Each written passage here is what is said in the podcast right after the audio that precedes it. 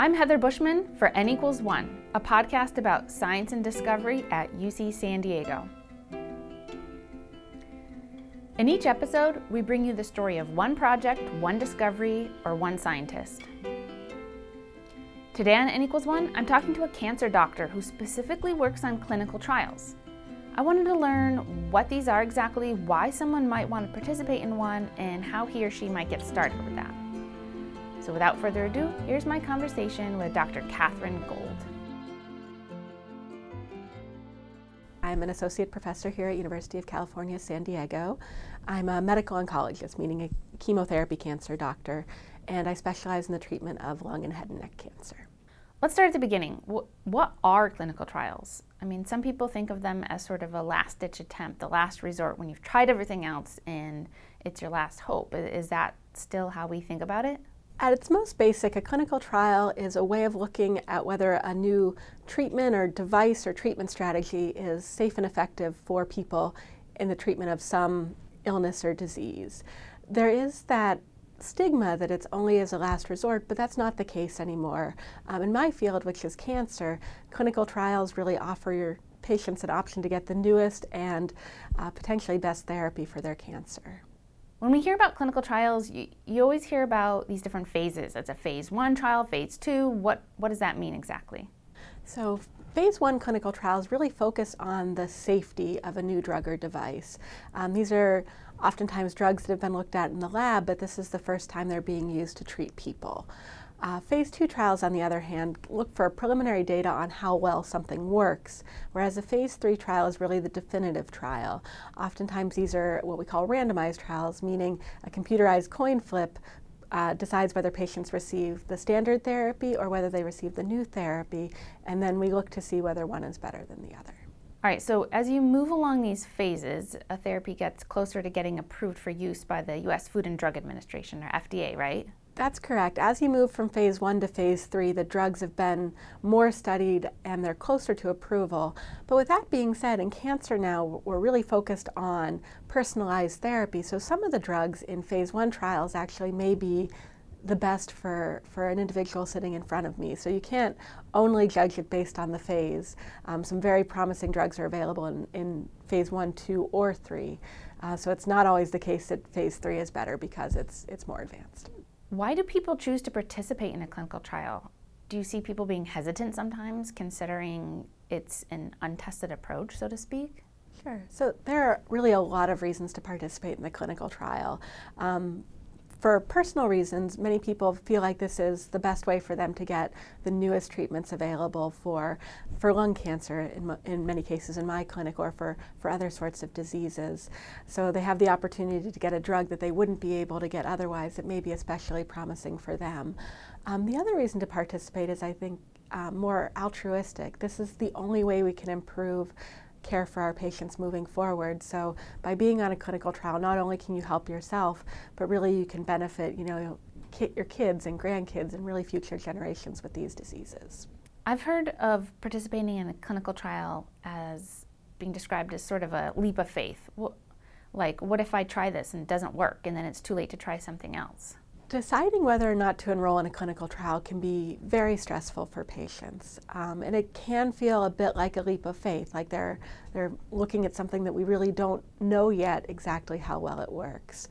Um, that being said, we, we really focus on only opening clinical trials that we think are a good option. Um, I, I personally, um, I do a lot of clinical trials myself, and if I didn't think it would be a trial that I'd enroll my, my mother or my sister on, I wouldn't want to be involved in it. Um, so I do think there's we, we look at those trials very carefully to make sure that they'd be a good option. Um, clinical trials aren't a good option for everyone, and you should definitely ask your doctor about the pros and cons of participating. Here at Moores Cancer Center at UC San Diego Health, about how many clinical trials do we have going on at, at the moment? Oh, oh goodness, I have, I honestly have no idea. I apologize. um, as a lung cancer doctor, I can speak more specifically to the lung cancer trials available. And within lung cancer right now, we have about 30 trials open. Um, so for most of our patients, we're able to find some option that they're that they can can be a candidate for, and they can enroll in the trial. How can someone participate in a clinical trial? I mean, where do you even start? Um, there are multiple places to look. We've been developing a website. Um, it's called clinicaltrials.ucbraid.org. Um, and that's a place where patients can go and type in the condition that they're looking for a clinical trial for. You know, if you're looking for a clinical trial for high blood pressure or for cancer or for inflammatory bowel disease, you type that condition in. Um, and it can search through and tell you the clinical trials that are available. And it gives you links to the clinical trials website where often there's a, a contact person on there that you can call. Um, the other thing to do is, is speak to your doctor. Uh, many patients come to my clinic and say, you know, what clinical trials are available, and then we talk through, you know, if there's one option or two options or more, we talk about what might be the best for them. I think we're lucky here in San Diego to have access to so many clinical trials, but what about people who don't live near UC San Diego or live out in some rural area? So, accessibility is definitely an issue. Most clinical trials are done at big academic centers that are oftentimes in major cities. So for people living far away from an academic center, it can be harder to enroll in clinical trials. Um, there are clinical trials that don't require much time at the hospital though. There are some clinical trials where patients only have to come in, you know, one time every four weeks or sometimes even less frequently. So if people are willing to travel occasionally, they can still enroll in clinical trials. You don't necessarily have to move to a big city to enroll. Also, you can look at clinical trials, you know, through the internet, through phone calls, through emails, um, before you actually make a trip here and contact the doctors involved uh, to see if you might be a good candidate before you commit to the travel. Healthcare costs are a big issue for most people. Does a patient or his or her health insurance need to pay for the treatment a patient receives as part of a clinical trial? I mean, how does that work?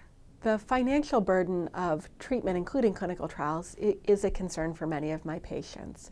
Uh, we try to be as upfront as possible when talking to a potential patient about a clinical trial. Many clinical trials, the um, company sponsoring it provides the drug or intervention at no cost to them. Uh, some trials actually give a stipend, a, a, bit of a reimbursement for participating, some reimburse for travel.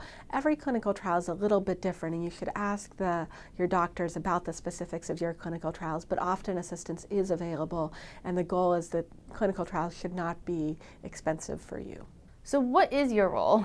What, what do you do here at Moores Cancer Center? I run mainly clinical trials in lung and head and neck cancer, looking at different types of chemotherapy, targeted therapy, or immunotherapy. Um, my goals are to look at, at two major questions. The first is how do we select the right drug for the right patient? Um, in lung cancer and head and neck cancer, we know that not every tumor is the same, um, that one patient's response to one treatment might be different than another patient's. So we really work hard to try to figure out how to put the right treatment to the right patient in order to get them the, the best outcomes and also the least number of side effects. I'm also very interested in looking at immunotherapy.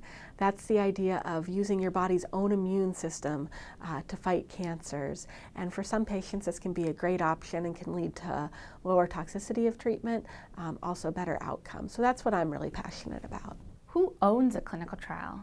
Do we test only our own homegrown therapies developed by researchers here at UC San Diego? Or do we manage clinical trials for pharmaceutical companies? There are different sorts of sponsors for clinical trials. Uh, some of our clinical trials are sponsored by either pharmaceutical companies or large national groups. And in those trials, uh, we're one of many participating sites around the country. Uh, so oftentimes patients find the site that's most convenient to them and enroll there. There are also clinical trials that are done only at UCSD. And most of the time, these are things that our scientists have studied in the lab they find that it looks promising and we want to test to see if it works as well in people as it does in the laboratory. So those are clinical trials that are only available here at UCSD.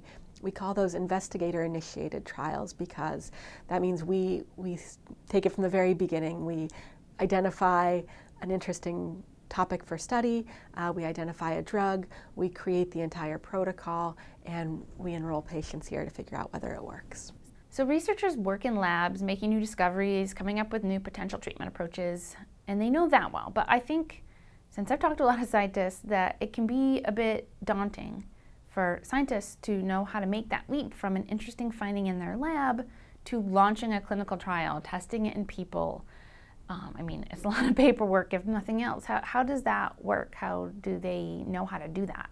It can definitely be challenging to translate things from the lab to the clinic. And I think that's where teamwork is really important. Uh, so I don't work in a laboratory myself. I'm a clinical investigator, but I'm not I'm not pipetting. I'm not working with mice or cell lines or anything anymore. But I I work with people that do. So I try to attend their laboratory meetings. I try to find out what exciting is going on in their lab, and then it's a collaboration. It's you know they tell me I have this cool laboratory discovery, and I help them to figure out how we can bring that to people. So they know the science very, very well. I know the regulatory part very well, and we, we work very closely together. Um, here at UCSD, we have a very large uh, clinical research group, and much of it is run out of the Altman Clinical Translational Research Institute. This is a place where many clinical trials for many different diseases are being done.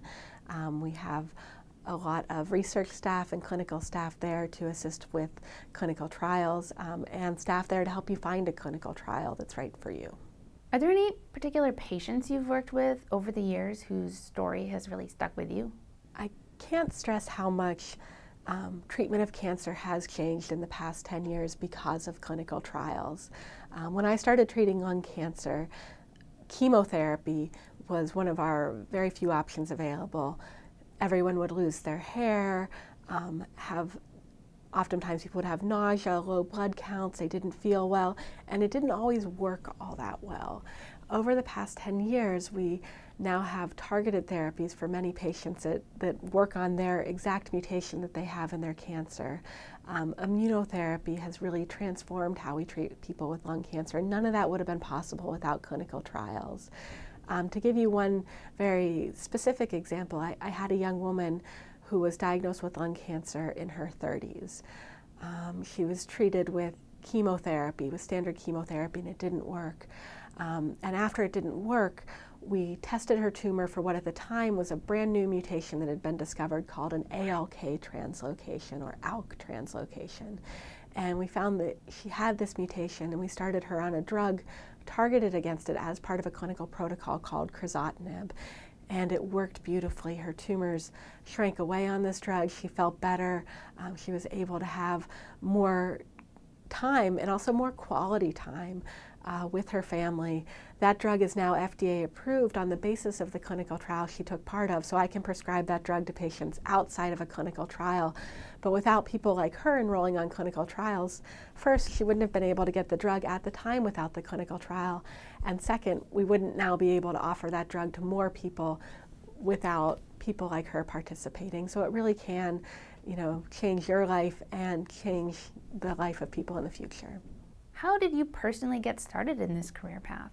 I started out way back when as a chemistry major and a scientist and, and working in the lab. And what I discovered pretty early on was that I loved reading about what the lab could do, but I personally needed more human interactions in that. So medicine was really a natural fit for me. I could I could work with science, but I could also spend a lot of time with people and helping people. And from there, I started treating lung and head and neck cancer because, to be quite honest, when I started off, the standard treatments we had for these patients were not good, and I wanted to be a part of making them better through research. And that's how I ended up where I am today. Um, and I, I love what I do, I love being able to help people. Do you have any final advice? If you are interested in enrolling on a clinical trial, it never hurts to look into it. Um, by asking your doctor, having a visit with a clinical trial physician, that doesn't obligate you to anything. There are people that hear about a clinical trial, may be interested in the beginning, but for a variety of reasons they decide not to enroll, and that's fine. It never hurts to explore the options that are available out there, whether online or in person. Uh, don't be afraid to ask your doctors about it. Ask us our honest opinion. I think we, we got into this business to help people. Um, we don't want to put you on a clinical trial if it's not best for you at this time. So don't be afraid to ask questions, don't be afraid to look into things, and you know, don't be afraid to change your mind. That's allowed. That's it for this episode. Again, that website Dr. Gold mentioned is clinical trials, all one word, dot ucbraid, U-C-B-R-A-I-D dot org. Thanks for joining us on N equals one. You can find more of our episodes at health.ucsd.edu slash podcast or wherever you like to listen to your podcasts.